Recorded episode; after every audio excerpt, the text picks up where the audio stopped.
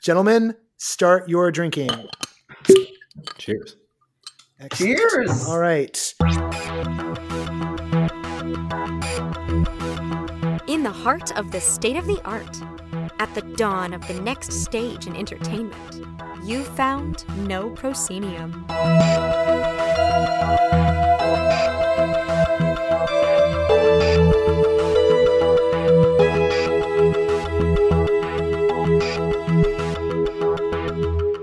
Welcome to the Thanksgiving gift guide version of the No Pro podcast.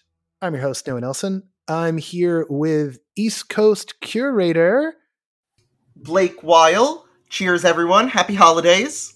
and LA reviews editor. Kevin Gossett, fresh off a shot of bourbon. nice. Um, Blake, what? Uh, so we know what Kevin's drinking. Blake, what are you drinking tonight? Uh, because I'm a pretentious jerk, I am drinking Pommeau de Normandie. It is, imagine Ooh. like a cross between a cider and a port. So it's like a fortified cider that's been fortified with Armagnac. It is delicious. That does sound delicious. Sounds delicious. Sounds a little sweet and dry. I could be into it.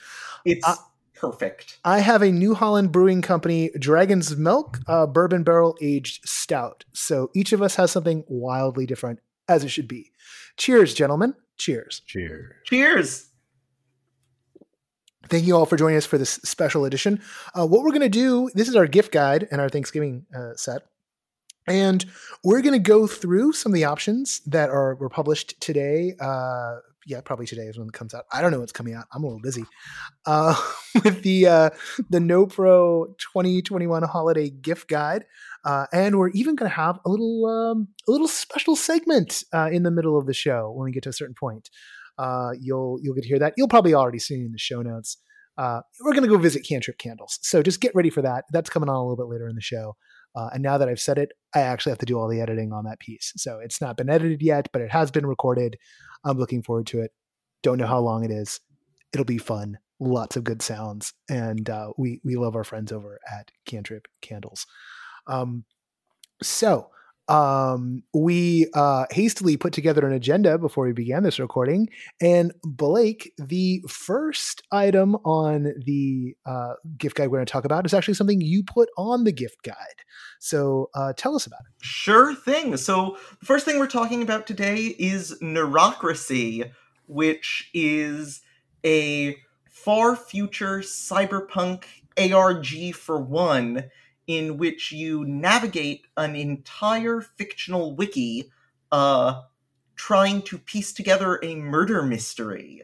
It is perfect for fans of the genre, anyone who loved Neuromancer, anyone who really gets a lot of pleasure out of digging into the plot and the world of an ARG, and anyone who is good with details.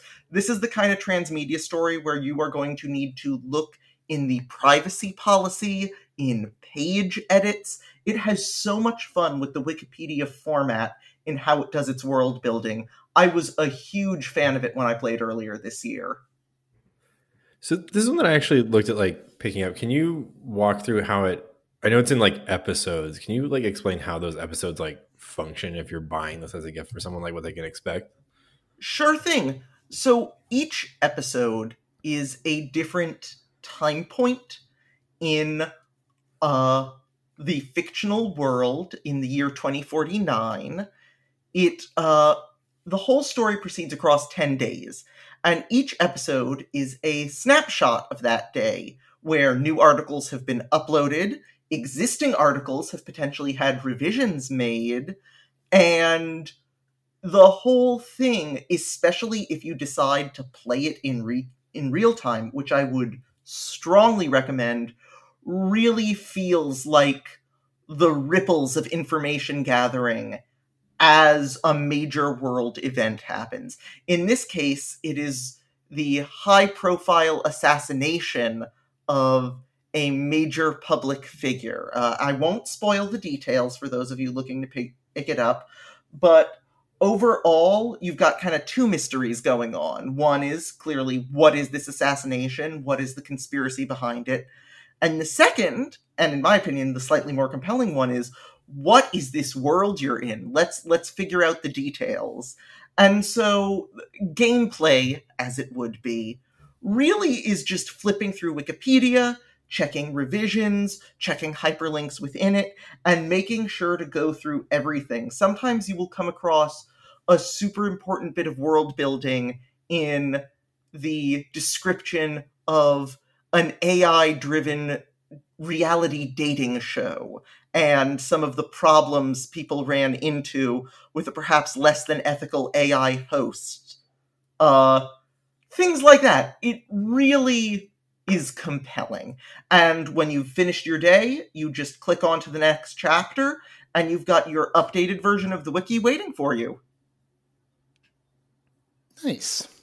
Very, very nice. Well, sounds like, I mean, have you been through the whole thing at this point? Yes.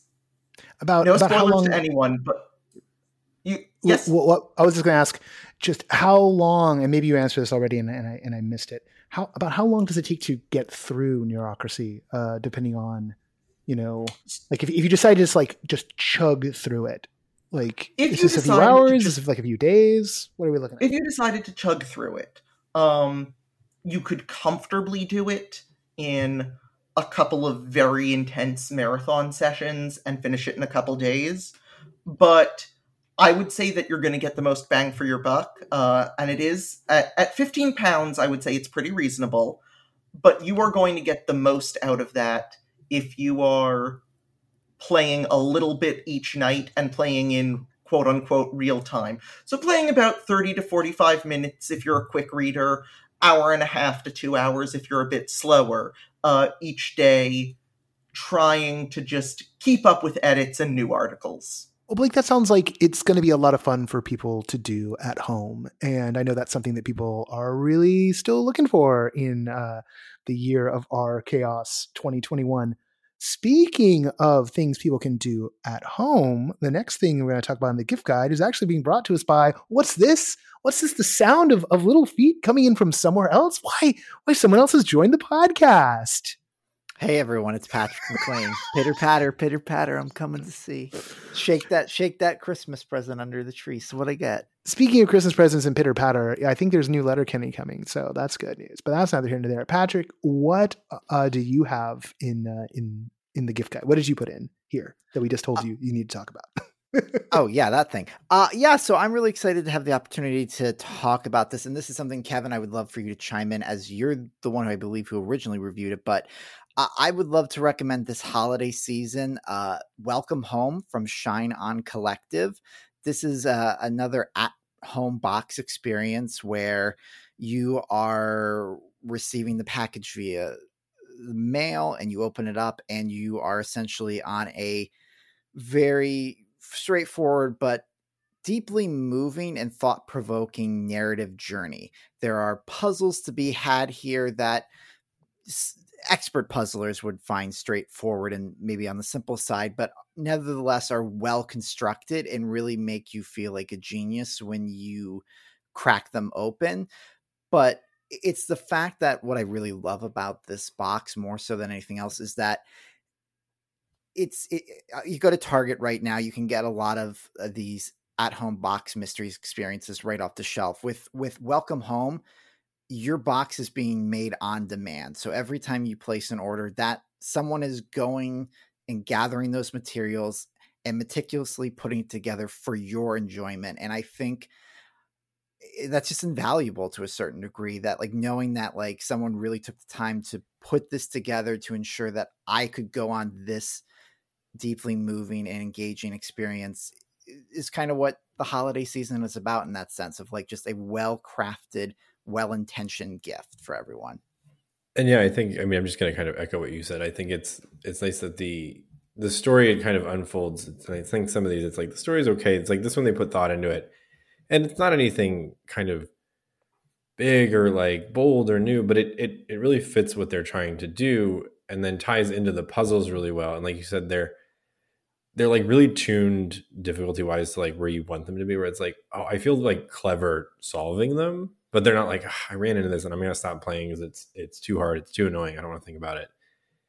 And then yeah, it it has that that kind of handmade element, which is super cool. And there's some stuff in there where you you do kind of realize that it's like, oh, this is handmade, and it just it makes for a really good experience. And I, I'm glad they're like shipping around the country now too. Because when I when I did, it was only available to people in LA, and there was a food delivery thing, and the food was okay, but I think the shipping uh, across the country and with small desserts is is like the best version of this, and I'm glad that's kind of where it ended up because it's it's something that people more people should experience, and it's a great way for people to experience a local LA company's product kind of uh, elsewhere, which is always cool too.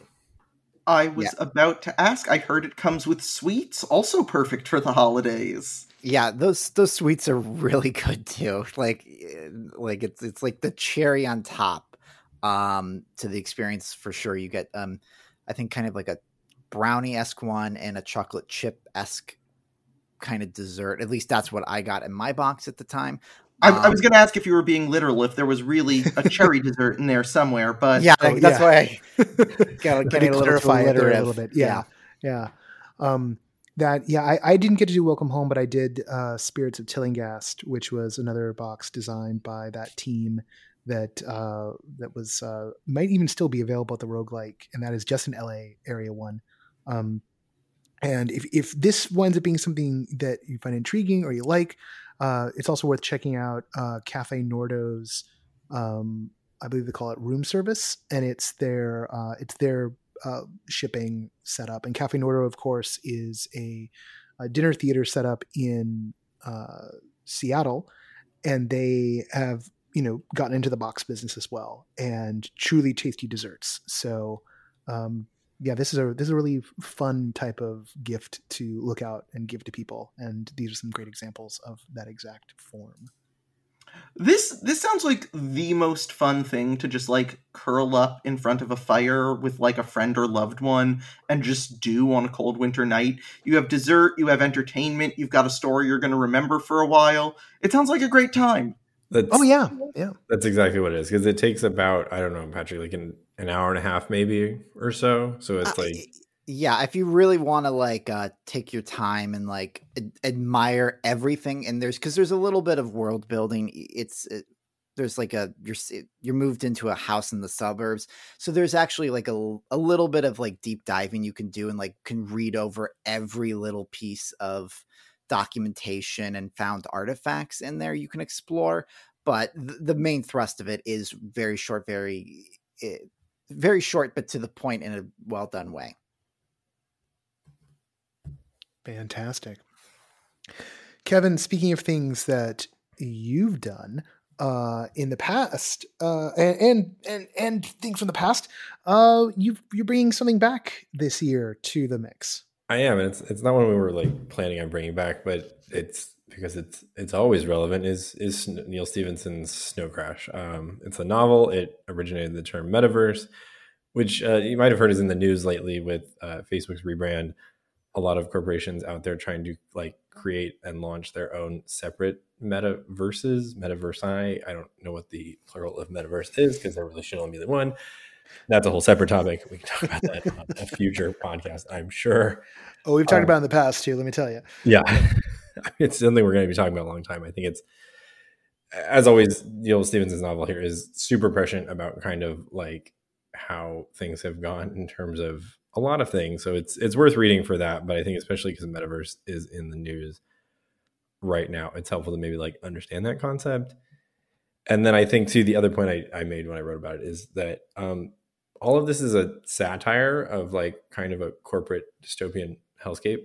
Uh, and the people who are building these current metaverses have decided to take it literally and not as a satire. And then also they made it boring along the way to use in like corporate office jobs, which is truly, truly bizarre and deranged. It just, I keep thinking of that fabulous tweet. Um, Congratulations, we've invented the pain vortex from that classic novel. Don't invent the pain, pain vortex. vortex. yes, and and that and that tweet is specifically, I believe, from William Gibson, who also coined the term cyberspace, which is what everyone was calling it before uh, metaverse popped up. And I remember contemporaneously at the time, like when Snow Crash hit, it was big, big, very, very, very successful. Uh, and but also became a thing was like, oh, I guess are we gonna call cyberspace the metaverse now? And then people like, oh no, but like cyberspace, you just like you know is like this, but like metaverse is like that, and like metaverse even at the time felt a little more spatialized. But it is it is true, like it was. There's there's a way of reading it, particularly because it was like released in like I think like 1991 or something. Like 92. this was a satire. Yeah, this was a this is specifically a satire of like American consumer mall culture and what suburbanites thought were badass. And um and that it has become what it's become it does sort of see that like there's there's a, a lack of an irony filter um with with like everybody in this country right? Um that being said there there's definitely i don't know i feel like there's still a lot of lessons to be learned by exploring it but it's way more of a cautionary tale.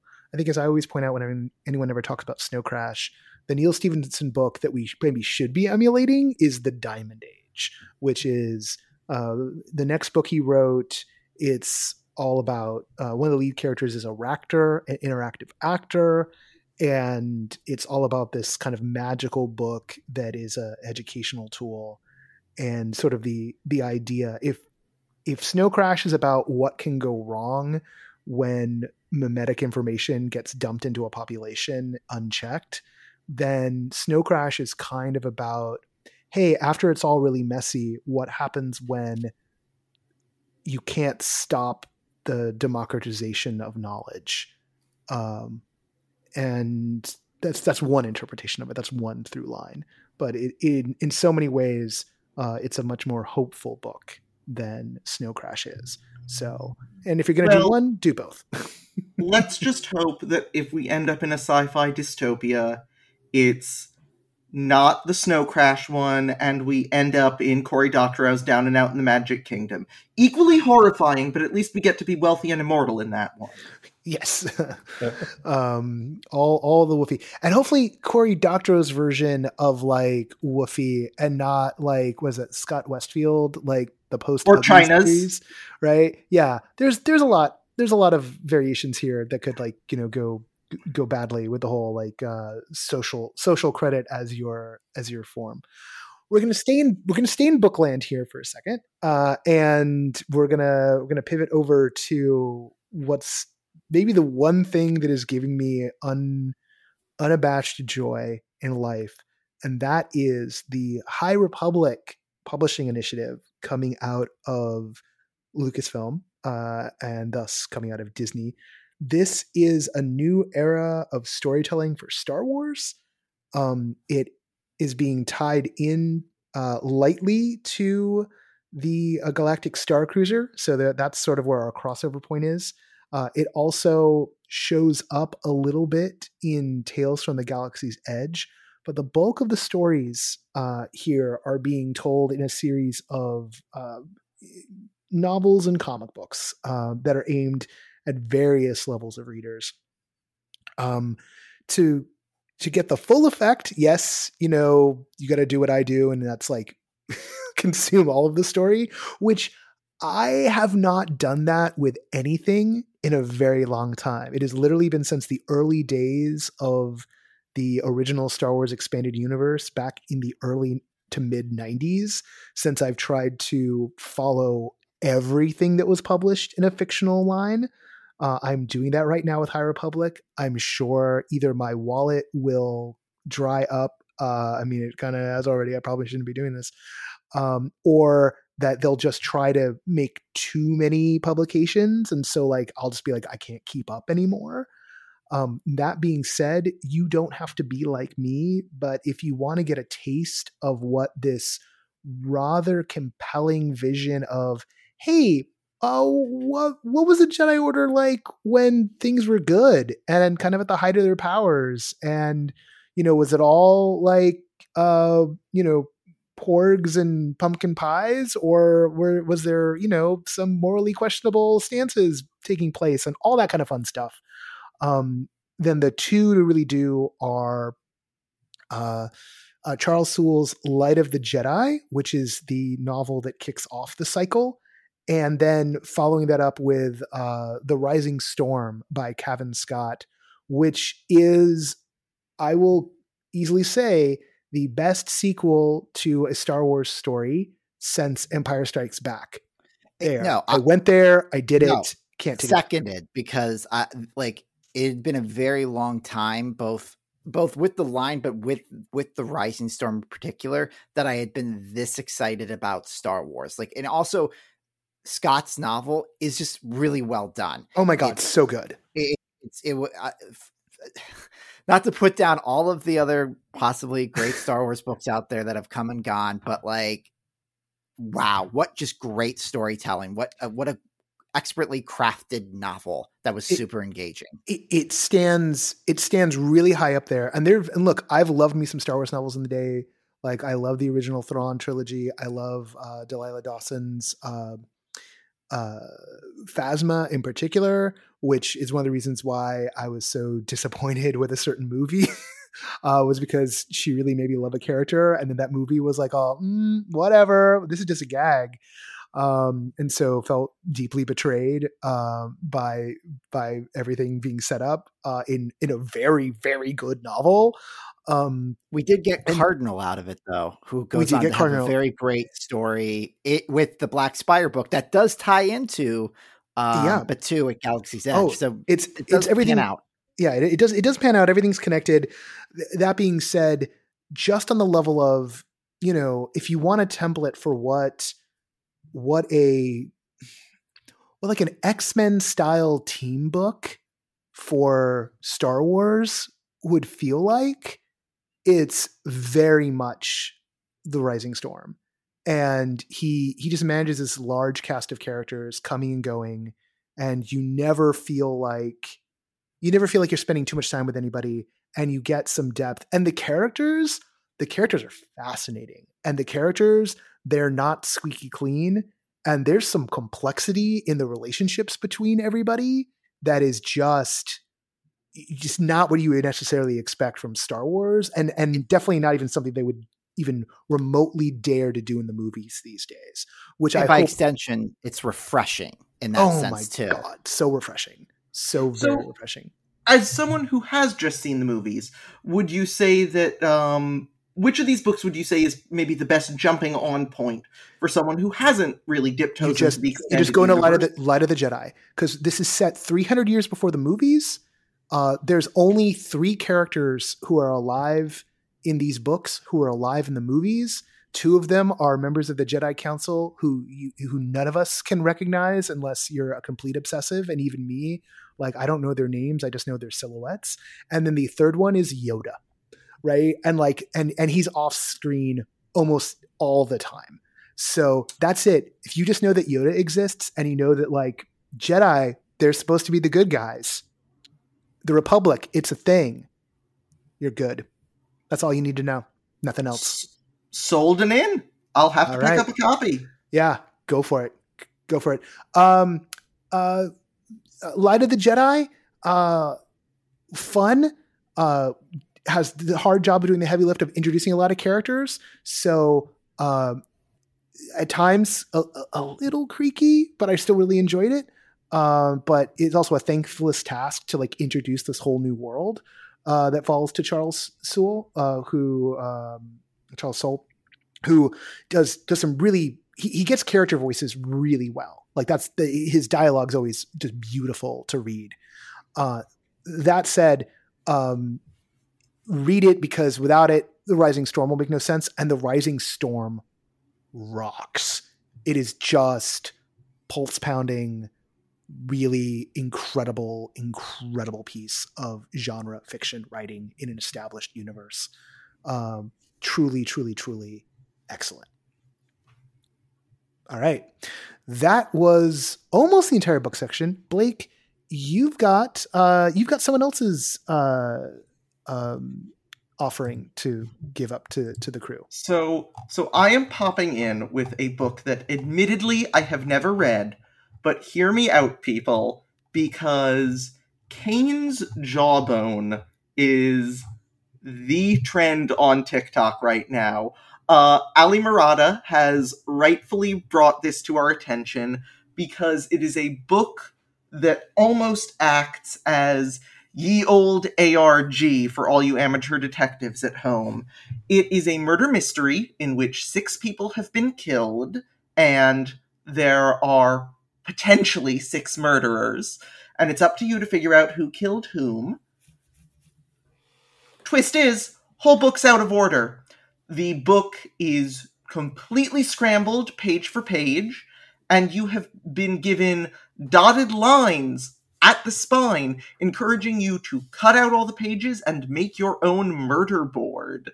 Uh, TikTok has adored showing off their murder boards for Cain's Jawbone. Uh, red string isn't included, but if you are going to give someone this as a gift, I would highly encourage you to include a small cork board and some red string so that they can have the full experience. It is so much fun diving into something that was originally written in 1934, I can imagine, and seeing echoes of what would really become things like neurocracy that I described earlier. This is this is analog hyperfiction. And I think that's really neat. And this is something that I am actually going to be asking my friends and family for. That's how much I have been sold on this by both Allie's glowing description and the amazing TikToks I've seen. Well, make sure you keep the red string uh, that it, the present comes wrapped in, of course, because it sounds like you're going to need that. oh, I will need every scrap of ribbon, yes, and uh, I will be saving that for multiple gifts. It will be a very festive, holly jolly murder board, I'm sure. Fantastic. Um, also, kind of kind of awesome that what a book from the 1930s you said is like now getting a bunch of attention on TikTok. What a originally published in 1934, wow. it got re-released in 2019 mm. and just kind of hit its stride and it's very cool to kind of see, you know, I guess the year started with sea shanties. Why not end with noir? All right.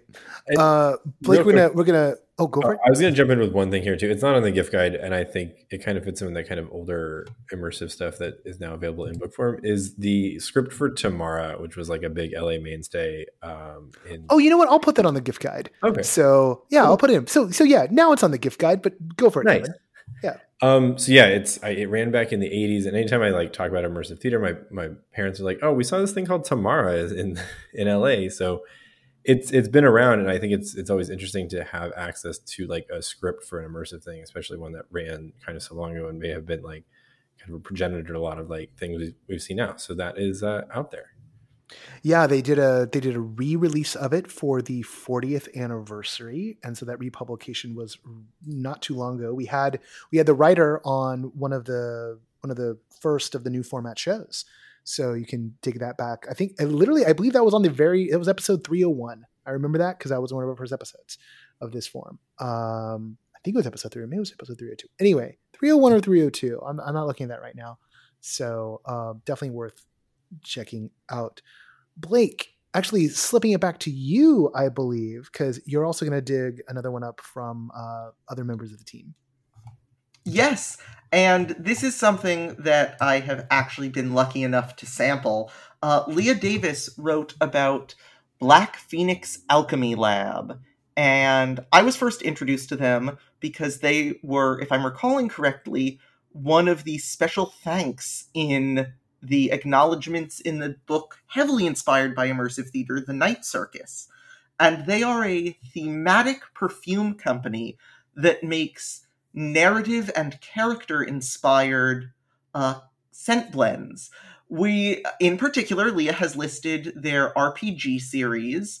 Uh, they this has included some really fun ones to celebrate the removal of quote unquote evil races from Dungeons and Dragons, where they have mixed some traditionally evil D and D races uh, with very sort of normal, wholesome jobs. Just looking at the description, oh my god, Kobold Barista sounds like it smells delicious. It is a coffee base with spice and a slight cream finish. It sounds like a perfect, like, holiday party scent, actually. And I think what's really fun about them is that it's a way of taking maybe a little bit of that immersive spirit with you wherever you go. I know I, in particular, am really sensitive to scent. If ever I smell like an overwhelming rose perfume oil or something, I am immediately taken back to Hecate's lair in the uh, McKittrick Hotel, things like that. And so I think it's very smart tying scent to narrative. I think that scent is really good at evoking memories and feelings, and I think that this is a really cool company doing something almost no one else is in the perfume field. Well, and the degree to which scent uh, really can evoke, ex- you know, a particular experience or set stage and mood um, is often overlooked. Uh, one because kind of the mechanics of it are a little bit more than most people uh, know or, or, have the desire to kind of dig into. Uh, but that also makes it almost like mysterious and magical, um, almost like a little spell. Uh, another word for a spell is a cantrip, uh, and cantrip candles, uh, who we've we've reviewed their shows, uh, or they've been, they've done a show with Walk the Night in the past. Kevin, didn't you didn't you actually participate in that one? I did participate in that one, and I believe Patrick did the remote version as well. Yes, so. I did the session zero, so I can speak to that. But I, let's start at the top and work our way there. Yeah. yeah. So, well, well, I bring this up in part because, uh, as I mentioned at the start of the show, uh, we actually have a little visit to Cantrip Candles uh, this week as part of the gift guide. And now is the perfect time for us to just roll that uh, wonderful aromatic tape. Oh my God, that smells like pure chocolate fudge. And it's just like a clear liquid. Yep. Uh, the chocolate is one of the elements of our coffee shop scent. And uh, it really balances it out, but it's it's a rich chocolate smell. I like it a lot. That's the voice of master candlemaker Christoff Visscher, and I'm the owner of Cantrip Candles. I've been doing the business for about five years now. I guess come coming up on six soon. Um, it started in my apartment as a hobby, and as many businesses do, they kind of grew. And now we have a storefront, and we've had the storefront now for one year. September 1st was our one year anniversary. Cantrip Candles is a block and a half east of Western on Santa Monica Boulevard in the East Hollywood neighborhood of Los Angeles step inside the storefront and you'll see that it, it looks kind of like a living room. I mean, there's a couch in here, there's a big red carpet. The, uh, I wanted it to be a space that is homey and comfortable because that's where you play games most of the time in your living room or in your dining room. What exactly do candles and games have to do with each other? Well, here, just about everything. Are those metal? Metal dice. Metal dice in each one of our 16 ounce glass candles, so you get a little parting gift at the end of your candle. The candles that Christoff and his team make aren't just designed to smell good. Most of them do do that, but they're designed to evoke a sense of place. We first met Christoff as part of an immersive experience called Tales by Candlelight he produced along with Walk the Night.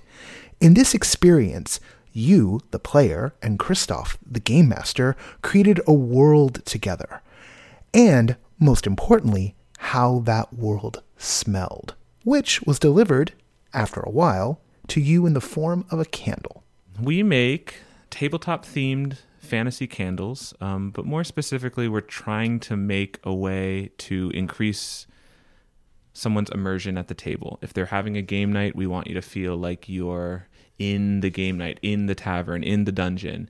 Um, if you're just relaxing, we want you to be able to sniff the air and feel like you're in a library. So, yes, we make candles that are fantasy themed, but uh, what we're really striving for is to enhance immersion. This path to enhancing immersion, as Christoff puts it, is rooted in the idea that smell is a powerful way to evoke a sense of place, of presence, whether that's a coffee shop or a library, deep in a forest or out in a bog. I wondered how did they go about creating the sense? Was it a matter of having a vision they were trying to match, or was there a little more playful alchemy involved? For me, it's either we're, we're starting with a destination we want to make a swampland smell, and then we chase that destination down. We'll look through our library of scents, we'll search the internet, and we'll find as many things that will fit into this goal as we can. But a lot of the times we'll just kind of play around. Oh, what does this smell like? Oh, that smells cool. Well, what does it smell like if we add this in? Oh, I don't know. And then you mix it. Oh, that smells terrible, or that smells great we land on something that smells phenomenal. It makes our pupils dilate, it makes us smile, it makes us react. And then it becomes, okay, well, what are we smelling? And then it becomes pairing a name and a theme to the scent as opposed to vice versa. Both are fun and both are part of the process, and it's hard to tell which process is going to be used to determine which scent because it really is touch and go. Christoff didn't set out in life intending to be a candlemaker, and definitely not a candlemaker who made candles for role playing games. I mean, that wasn't even a thing all that long ago. But like so many people in the immersive world, when you look back, it all kind of fits together. I wanted to be an actor. Uh, I studied theater in college and I moved out to LA to be an actor. I supported myself with some modeling gigs and a lot of food service, retail jobs, part time jobs, things like that. And it's funny because all of that kind of culminated into what we try to do here at Cantrip. Like it's very theatrical here. You walk into the storefront and it looks like a set almost. And atmosphere, uh, feelings are all very important in the process of making these candles. So I like to think that my retail background and my theater background and a little bit of my chemistry studies all kind of played into this but I didn't know it was happening at the time. I was just kind of like, what am I doing with my life? Hot wax coming through. It's kind of like a brewery. Uh, if you imagine when you go to where they make beer, they make it in the back and you can see them making it, but then they have a front area where you can kind of taste what they make or buy the beers that they make. And we do the same thing with candles. So the combination of the Black Blackhound Tavern sign plus the living room vibe plus the whole production in the background, yeah, it's got a, a living room tavern vibe. That vibe reflects a larger vibe in the culture as a whole. There's been a massive resurgence of role playing games thanks to the phenomenon of live plays on Twitch.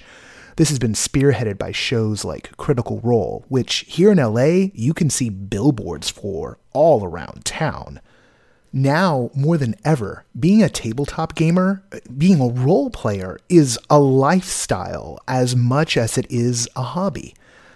I wanted to know is there a big crossover between the kinds of folks in our world, the immersive, and the folks in this growing lifestyle scene?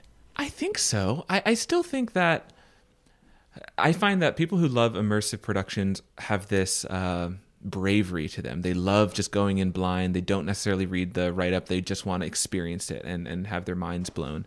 But I don't know if that always carries over to gaming because there seems to be this not like a gatekeeper mentality, but I do think I've heard from a lot of friends of mine that don't play Dungeons and Dragons, for example, that they're like, I'm just a little intimidating about joining a group. I've never really played at a table like that before. So it's funny that they can have this mentality of super bravery towards experiencing something on their own or with their partners or their friend group. But then when it becomes like stepping into another foreign body, which is the world of gaming, there's a little bit more of a hesitance. I can't explain what that is. I guess there's more rules to a game than there would be to experiencing a theater production. But I wish that more immersive people would like just try it out because at the end of the day, gaming is just another style of immersion. What about the reverse? The the folks at the table. Oh yeah. The reverse, yeah. All the gamers are down to go to an immersive show. I think I think that's the cool thing about immersive theater, though, or immersive productions. People just like to see something happen around them, and to be the center of that uh, production is awesome. As you can tell from the sound of all the packing, we visited the store right at the start of the busy season. Anywhere, depending on the speed of the day, 20 to 50 packages a day. And then within that, there could be one to four candles, so somewhere in between there. But it really does depend on what season you're in. And so right now, we're heading into Christmas and it's like ramping up. So ask me that question in three weeks, and I'll probably give you a very different number. Like with a lot of small businesses, the pandemic has thrown curveball after curveball at Christoff and Cantrip Candles. Yet the fact that the business has not just managed to stay open, but thrived, thanks to online sales and a growing wholesale business to game stores, gives me hope that the experience economy that economists speak of isn't going to just fade away in the face of the macroeconomic changes our society faces. That by focusing on the qualities and the quality of an experience, creative minds like Christoff's can flourish in the years to come. How's the whiskey smell? the whiskey Um, smells like whiskey? Yeah. Um, I mean, Do the snozzberries taste like snozzberries? well, yeah, we try to get the only a- accurate ones. Come on, Noah. Oh my Boozy. Very, very boozy. That's a very boozy. I mean, oh, Probably- that that is a that is that is a high alcohol content. Yeah, whiskey right probably twice as flammable as real whiskey because it's an oil. But, yeah. Oh my goodness, that is that is wild. Here's one more that you might enjoy. Once again, I want to thank the team down at Cantrip Candles, especially Christoff, for letting us come through and uh, talk to them while they were busy working.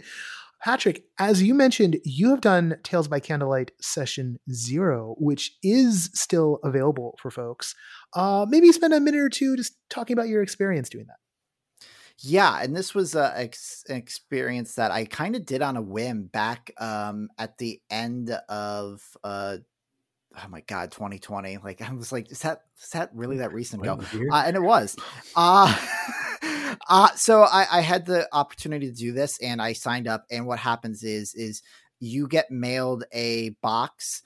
Uh, uh, uh, and by let me say that this it's just not a box, guys. It's a hand carved wood box that has at least uh, 12 if not more of the scented candles that they make uh, with walk the night and uh, w- with cantrip uh, tails candles and, the, and they're all uniquely designed and they're numbered. They don't have any labels quite yet because what happens is is that you get on the session with the game master and together using prompt cards that are provided in the box and the candles and then just the own creativity between you and your storyteller you begin to create a narrative with these like simple everyday like elements right? Just like words and candles and lights and smell and it's such an engaging wonderful experience and to like you know we talk about on the show a lot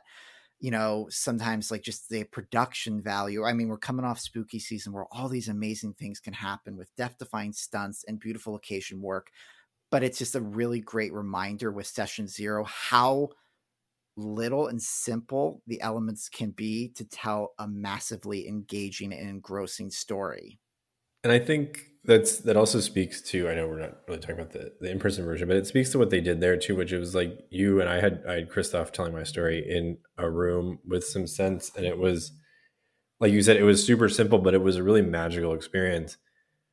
Partially because it's it's so well thought out, but also Christoff was like a really good DM for that session, and like that's not normally my type of thing, but it it worked so well. It was just like one of those great experiences yeah, the devil's really in the details here. And it's, you know, the, the candles themselves, as I'm sure we got into in the piece, are, are mostly meant to set the mood for role playing games.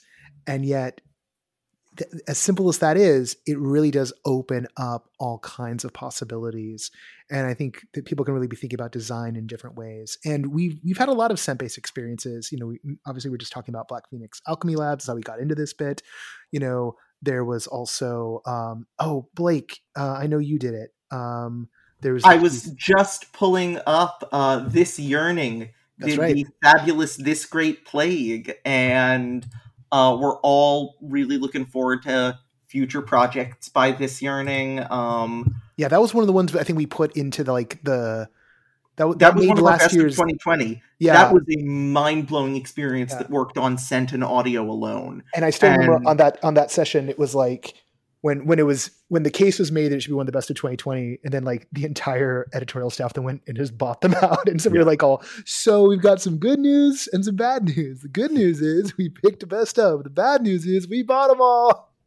And like, yeah, you sold the hell out of that show because I think everybody did go and buy it or like, "Can I buy yeah. yeah and, and it was worth the hype. Like it was a really great experience and in once again in that just this topic of simplicity just like water and uh flower petals and other things of the earth and with just music and a little bit of imagery you can be whisked away to a time and really feel like oh my god this is what they were doing during the great plague. And the the the symmetry between what we were all going through at the height at that time was palpable all right staying in the physical objects delivered or picked up or brought to you uh, next up on the list, and I, I honestly can't remember who was going to talk about this because in the initial session we realized that none of us had played it, but maybe maybe Patrick, you have played it. We were just going to talk about Kathryn's recommendation of Box One. Yes, I have played this. Kevin, did you ever right. play your copy, or are you still just staring still at sitting it? there, waiting to be played. I think Blake is in a similar boat. I'm halfway oh, through. Oh, I I still need to get to Target. You know, okay. I, I'm even worse. Yeah. Blake's Blake's is there. It's like a little note, like he's it's reserved the copy, and it's just sitting there under lock and key for him. Um, yeah, so I can definitely speak to this. Uh, and it's an older experience. We won't get into it, but like, it, it's such a you know, it really does live up to the hype that this is something that you can really do for yourself. We talked about this recently on a review crew where um, Anthony was on, and he had done an experience where you know it was a longer experience, a little more engaging, but it was up to five hours, but I, I've done similar these boxes where sometimes like five hours, it's just because you're the only person. Maybe you don't want to take a hint. It, it, it, it's not designed for only one person because not everyone has equal skill sets or an equal way of thinking to solve puzzles or explore and think of things in different ways. So box one, I think its greatest strength is twofold. One, it's the quality of the contents. Like it's, you know, there's some really well made, well designed things uh, that really have thought it out and have weight to it. And then additionally, it really is for someone. I think there's there's a narrative that secretly emerges in this game that really invites you in because you know sometimes with a lot of these at home box experience it's like you got to like pretend you're part of a secret society of detectives who conveniently get things to solve crimes for some bizarre reason. But there's a really organic way that box one draws you in closer in that kind of a little bit ARG element to it where the world around you begins to change as you believe you have received a unique copy of this box that is going to take you on a grand adventure. Any questions? nope, I'm sold. You know, I was I was sold since last year, and I just kept convincing myself, oh, I'll wait till I'm back home for the holidays with family to play it with. And you know what? I think I know what I'm bringing home a copy of. Yeah, right. and I we talk about a little bit like and that's what i guess maybe for better or worse like with it's available at target like generally i think it's now available you can order it online so if you don't live near target or that's not an option it seems like you, you can get it somehow but i think that accessibility as a entry point into thinking about storytelling beyond going to see a shakespeare play or other kind of like traditional live entertainment is a golden opportunity for all the things that we do. I love that your first go to for storytelling wasn't you know, a movie or a book. It was going to live Shakespeare. St- stay classy, Patrick. Well, well, I mean, what's the name of this organization again? What are we? What are yeah, we talking about? Exactly. Uh, one, one, two more notes on this uh, on this piece. One, uh, Theory Eleven, who who manufacture it, and, and I think what we didn't mention is that you know Neil Patrick Harris uh, is is uh, one of the producers of this, one of the central uh, characters in the whole thing and um, a co-designer. I, I heard co- him speak uh, yeah. Um, at Recon, and definitely like he's instrumental in it. He's put a lot of effort into this. It's definitely not a, a vanity project for yeah, him. Yeah, no. Well, and, and I mean, I mean, Neil, you know, I was gonna say to his credit, like Neil's been like a practicing magician since he was like a teenager. So uh this whole idea of like illusion and fakery and trickery and puzzles like this has long been an obsession of his. So uh makes a lot of sense that this gets produced. But the thing we i don't think we've mentioned at all in this is that yes it's just for one person but that does not end its usefulness. The whole thing is very elegantly designed to be repackaged and handed off to a friend. So, Blake, you can get this, play it yourself, hand it off to a family member, and it can bounce around a family group, a friend group. Everyone can experience this. Like at a certain point, you run out of like the consumables that are in it. Uh, but I think it could be played like 30 times before that happens. Oh wow. Yeah. Well, because the consumables are like a Yahtzee style pad, right? So certain point, you could just put regular paper in there, but you know, you'd run out of, you know, the fancy paper, right? Maybe the ink, the pen runs out of ink, you know. Like there's a couple of things that but other than those two things, you could you can just you can probably play it forever. So, yeah. Pretty That is that is super cool. It's almost like the utility of a legacy game in terms of, you know, getting a narrative out of your Mhm. box board experience, but without that sort of permanence or sense of one time only. Yeah, yeah. There's there's there's there's a lot to love about what they did with this piece. Um, speaking of a lot to love, perhaps nothing has more to love this year when it comes to games than what is hands down the game of the year, no matter what the Game Awards say. Inscryption. Uh, this is the PC game that is. Is it a roguelike deck builder? Is it an escape room simulator? Is it an ARG? And the answer is yes. Yes. Yes. Yes to all of that.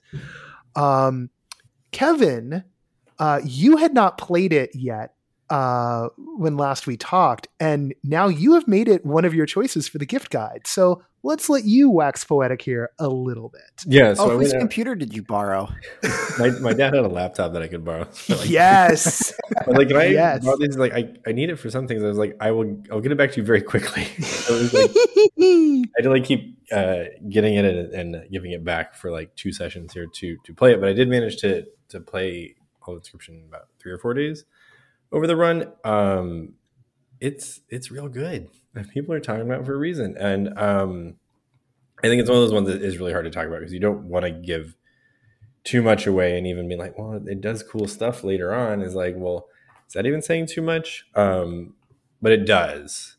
I think that's been part of it, and you don't really want to know anything past like kind of what happens at the beginning, which is very immersive and very. There's escape room elements. It's there's this card game that is also kind of immersive in the, the card game, and I think part of we we talked about scent earlier, and I think part of what makes this one immersive is the the sound design. in oh God, yeah. first section is fucking magnificent. Like it's so intense and like it changes it up based on like what's happening and if you're doing things and it's like it's so thought out in that element that it like really and not just into the world. not just the soundtrack, but really the effects, the Mhm. sounds of the scales and the sounds of uh, the cards, all the little tiny bits.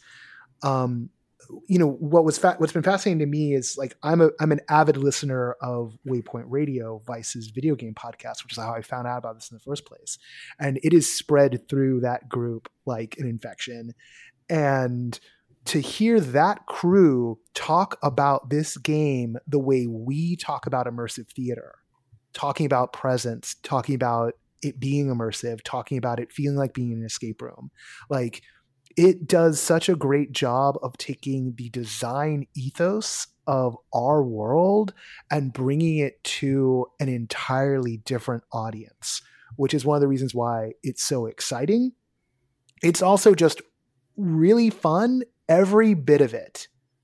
And I'm not even a big, I'm not a big deck builder person. Like I don't, I don't play magic. I've never really been into that sort of stuff. I've tried. I, I don't fully get it you don't need to be that person to play the game, beat the game, enjoy the story.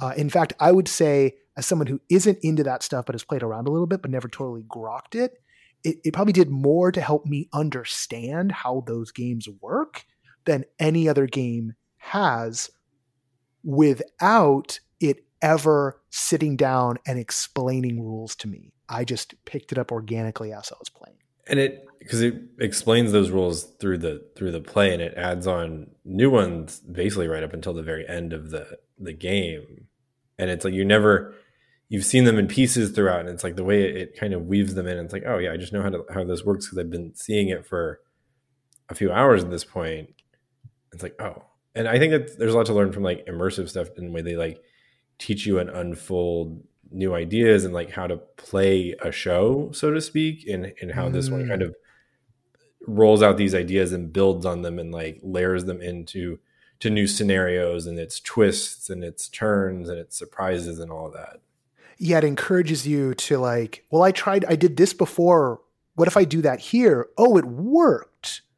Uh, or even moments where you're like, oh, is this really going to work? And then it does. And so it just, it rewards your curiosity, it rewards your patience, and it's always that much weirder than you thought it was going to be you know, there's also just kind of the elephant in the room, which is this is the most legitimately haunted feeling game of 2021. This game is so deliciously creepy. It's the kind of thing where, you know, you can almost, in the back of your mind, feel it breathing even after you shut it off. There is something so stickily eerie about the whole thing that is just mm, mouth-watering yeah, it's it's a banger. And if you if you have the sad thing is you do need to have access to a Windows machine. Uh, I don't even know. I don't think it has to be that robust of one because it's not like this is like really pushing the graphical fidelity, right? Like I kind of feel like all if if your if your machine can play like the Doom from like four years ago, it can play this, right? Like pretty handily, should be able to. Um, that being said, it isn't on any other platforms at the moment. And when it does, say, reach the Mac, if it ever gets there, if it reaches, you know, the Switch or or any of that stuff, or or somehow miraculously hits Game Pass and is play anywhere, uh, thanks to cloud gaming, uh, which probably belongs in the the gift guide as well, um, as a way to like ruin your life, uh, but in a great way. Um, you should you should play this. You should totally play this. Um, if you're super squeamish, not like mildly squeamish, I'm I can be mildly squeamish. There's some body horror stuff in this that you might want to avoid, but if if that's not a worry for you, go for it. And then I think the the one last thing is I think a lot of people talk about like how well it does these things but I also I also called it out in the in the write up for this is that it, I think it sticks the landing in a really interesting way. Yeah. That is like, is this going to work? And then it, the way it brings everything together is like, oh, okay, this guy knows what he's doing. Like, it's a good. It's the story it tells like wraps up mm. in a really kind of complete way that I feel like it seems like it might not because it's throwing all this stuff at you and these kind of different things, and it it does work. Yeah, it's it's an it is a singular, singular feat. Blake, you're back up to share another thing from our guide of gifts from one of the other writers. Yes, I am. Uh, kind. This is something that, as someone who hasn't been able to get out to Area 15, I have been so jealous of all my friends who I have seen with this this is the adorable, the huggable, the just absolutely wonderful Daikon Pal plush. Leah Davis uh, had to bring this to our attention for the gift guide, and frankly, for all of the fans of the I can't believe it's not butter parody spray, I think that this is the standout Omega Mart item. It is an adorable, incredibly like ugly cute uh cuddly daikon radish with its long roots as sort of sassy posable legs and its greens as floppy little hair. Now this is not a cute daikon radish. It doesn't have eyes. This is not it hasn't been given a big grinning mouth. No it's just a huggable vaguely anthropomorphized daikon radish. And if you are just looking for something neat and immersive adjacent as a cute little trinket or add-on or just a really unique item for the plush collector in your life, this cannot be beat. There is something just so you know, you've heard of cute cute and you've heard of ugly cute. This is uncanny cute. There is something so bizarro cute about this that I just love. I have seen it with my own eyes. It is truly bizarro cute. That's a great reference. I, when I looked at it, the first thing that I thought of was the Mandragora root from the uh, classic uh, manga and anime uh, Berserk. Uh, so uh, it freaked me out a little bit because um, anthropomorph- anthropomorphosis. Yeah, can't say the word right now. You know what I'm trying to say. Uh, root vegetables just just give me some flashbacks to some some very horrific body horror stuff. So body horror, it's a theme. Not not a big fan of it. Uh, I, I endure uh, I endure it for getting through uh, interesting stories. Um, but See, uh, I looked at it and I just thought it looked like the sassy, suave older brother of Gudetama. no, I mean there's definitely that vibe to the whole the whole deal. Um, and uh, not everyone's going to have that reaction that I did. Oh Um, no, no, I've read Berserk and I see where you're coming from. You're not Okay, crazy yeah, here. Yeah, good, good, good. Yeah, no, I know, I know, I'm not crazy. You know, not for that anyway. Um, but uh, yeah, like uh, there's there's if you make, hmm, okay, it's not that I regret it because I don't, but um, you know, if if I had more disposable income when I visited Omega Mart, I probably would have picked up a couple of weird things. Um, I didn't. Uh, I also have nowhere to put more weird things because I have a lot of weird things as is. Uh, but if if uh, it's and, and of all the weird things, uh, that daikon radish uh, might be the weirdest, and it may very well be the thing to walk out of there with. Yeah. All right.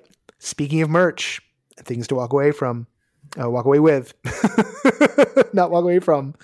Kevin, uh, we're gonna let you take us home uh, right, by by by rounding the, the bases, as it were. Oh, funny, funny transition there. Um, yeah, my ongoing quest to, to cram baseball into whatever we're talking about. Uh, recommended baseball merch. Shocker. Um, there's like it's it, it sounds silly, but there's actually some really cool stuff here. Um, even if you're not familiar with baseball, I think it's it's a lot of artwork driven by fans of the of the game, or even I think probably some of them don't even really engage with baseball as a game format. They just engage with it as a as a way to kind of make this art and put these things out into the world. So I think it's it's cool from that avenue in ways that people can engage with baseball that are not saying they're playing the betting simulator or engaging the lore. It's it's making up these stories and kind of fitting it in and, and offering people uh, kind of different different ways to play baseball or participate in baseball. Um, and there's actually some stuff on there that may help like explain the world and is is neat that way. Or there's just kind of goofy jokes or things like riffing on other memes that they've kind of fit into baseball, and it's it's it's cool stuff. Um, and it's Let me ask you this Yeah. this very pointed question: Is is the unlimited tacos hat of the infinity symbol as as a taco, or or I can't remember exactly remember, but there was a really beautiful purple in, infinite taco hat. Is that still in the merch set? I believe it is is still available, and if you give me two seconds, I will pull that up. You can search by team on the on the website, which is on Blaseball Cares, and it is. The hat is That black. is the symbol is a, a taco uh, shaped into the infinity sign.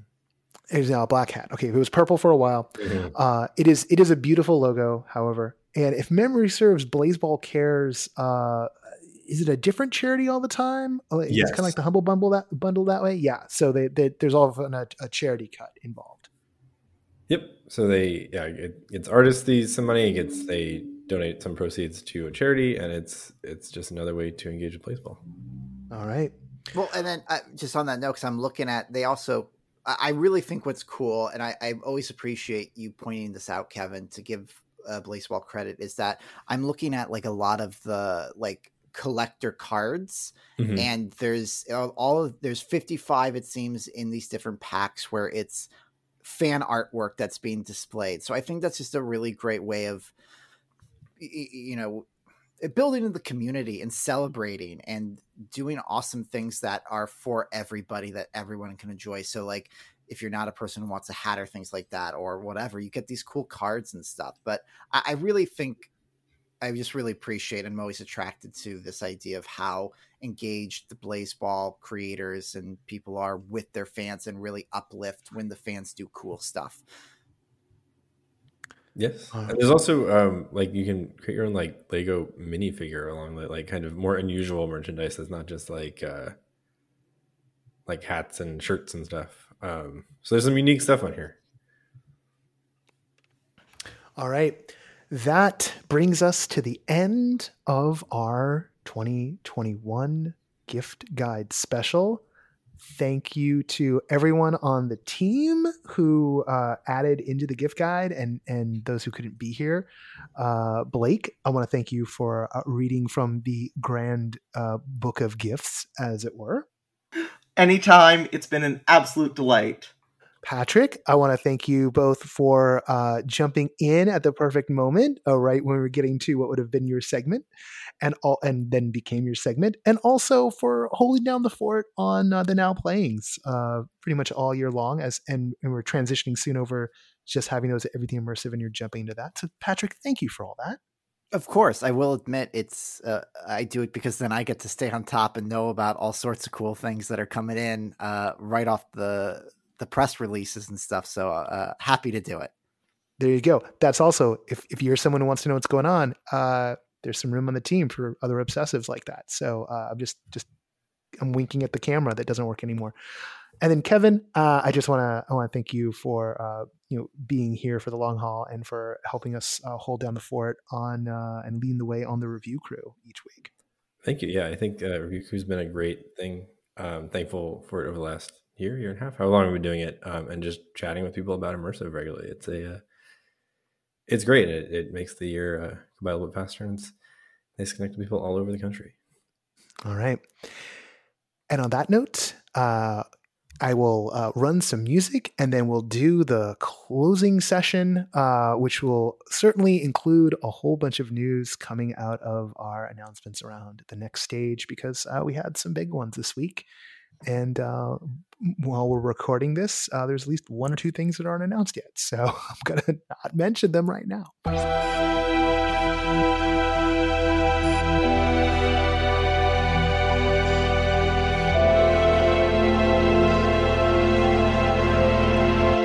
And indeed, that just about does it for this episode, our gift guide episode, our Thanksgiving episode. Uh, I want to give a quick shout out to our latest Patreon backer, David Schulman. Uh, as you know, we fund this whole thing based on Patreon. My my lavish lifestyle of sharing an apartment in Los Angeles is uh, funded by the generous folks who uh, make this all possible. Uh, that includes our sustaining backers: Ari Herstand, Brittany, Deborah Robinson, Elaine, Jay Bushman, Jerome Joseph Gentes, David Bassick, Lonnie Hanson, Paul Farnell, Mark Baltazar, Samuel Mustry, Sidney Guillory, and Jan Budman. I know I'm not going to get to see all of you at the next stage, which is coming up in January. Oh, it's so close. It's freaking me out. It's freaking me out because I have to write some very large checks and I'm scared. Um, I don't like writing large checks. I just, I just, I'm, I, I did not grow up with money, and it's a very weird thing to do. Uh, but uh, I'm just gonna get my best. Uh, I'm gonna summon the soul of Ralph Wiggum while I'm writing the check to the hotel and just say, I'm a businessman and sign my name. So there we go on that. Um, so yeah, uh, we had some, uh, as I mentioned, we did some big announcements this week. Uh, we added uh, a whole bunch of the uh, creative leads over at Meow Wolf coming in to talk about Convergence Station uh, folks who are out of their uh, narrative program and out of their performing program. So they're going to be there uh, on, well, I shouldn't say what day yet. I know what day they're going to be there, but uh, we haven't announced the full schedule yet. That being said, they will be there. That'll be one of the sessions we're running. Uh, as you know, last week we announced the creative team behind Brianna's Garden. There's a few more things uh, that we're aiming to lock down, uh, but as we kind of come into December, we're getting to the point where we're going to talk a little more about the specifics, about when and where. Um, just so you know, there really is nothing like the next stage. Uh, many will try, many will try, but none do it quite like us. Uh, we have a real emphasis on the, uh, you know, I, I've been to a lot of expos and a lot of conventions and a lot of events over the years. And while, yes, we have talks and we have presentations as part of this, uh, it is not, it's not even the full emphasis. Um, really, the heart of what we do are the salons and the town hall and just really try to create an environment that leads to people connecting with each other, to uh, a sense of the community as a gathering of peers. So, uh, if this is uh, if this is your thing, if if this strange combination of themed entertainment and theater and immersive gaming and XR, escape rooms, experiential marketing, if this is your wheelhouse, if you're a creator working this field, there are still badges available. Uh, I know it's a lot. I know it's a lot because we we don't do this mass mass gathering. There's just 200 general admission badges. Yes, they're $650. Yes, that's a lot of money. It's a, it's a terrifying amount of money uh, for for someone like me. Uh, but uh, it's a very expensive event to pull off. So just know every dollar goes into pulling the event off. Uh, we're we're not getting rich off this uh, in the least. So uh, this is this is not a cash grab. oh my goodness. A cash grab would be if we just were like pushing the streaming tickets and just doing it that way. But that is not our emphasis. Uh, we're, we're not in the business of producing that. Anyway, enough about that. Um, the website this week, uh, so much stuff came out today. I'm going to get this out before before midnight uh, here on the 24th of November. Um, and we got the review rundown. I was at uh, Secret Cinema Arcane last night, which I had a lot of fun at.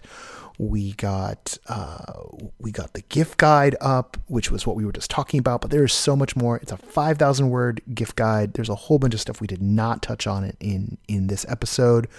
Um, we we got the call sheet up, so there's some opportunities out there uh, give the website a whirl over this uh, long break here in the States. And if you're not in the States, well, give the website a whirl anyway. We're going to be dark until Monday when we come back with a vengeance.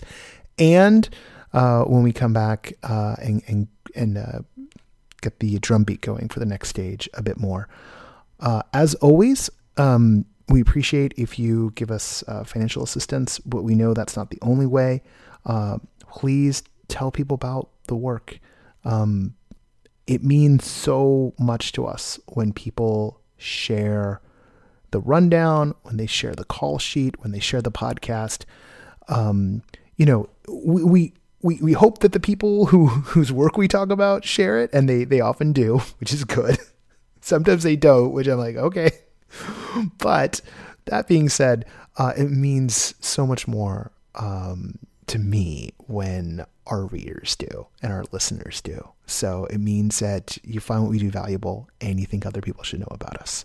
And that is what I am most thankful for at any time of the year. All right.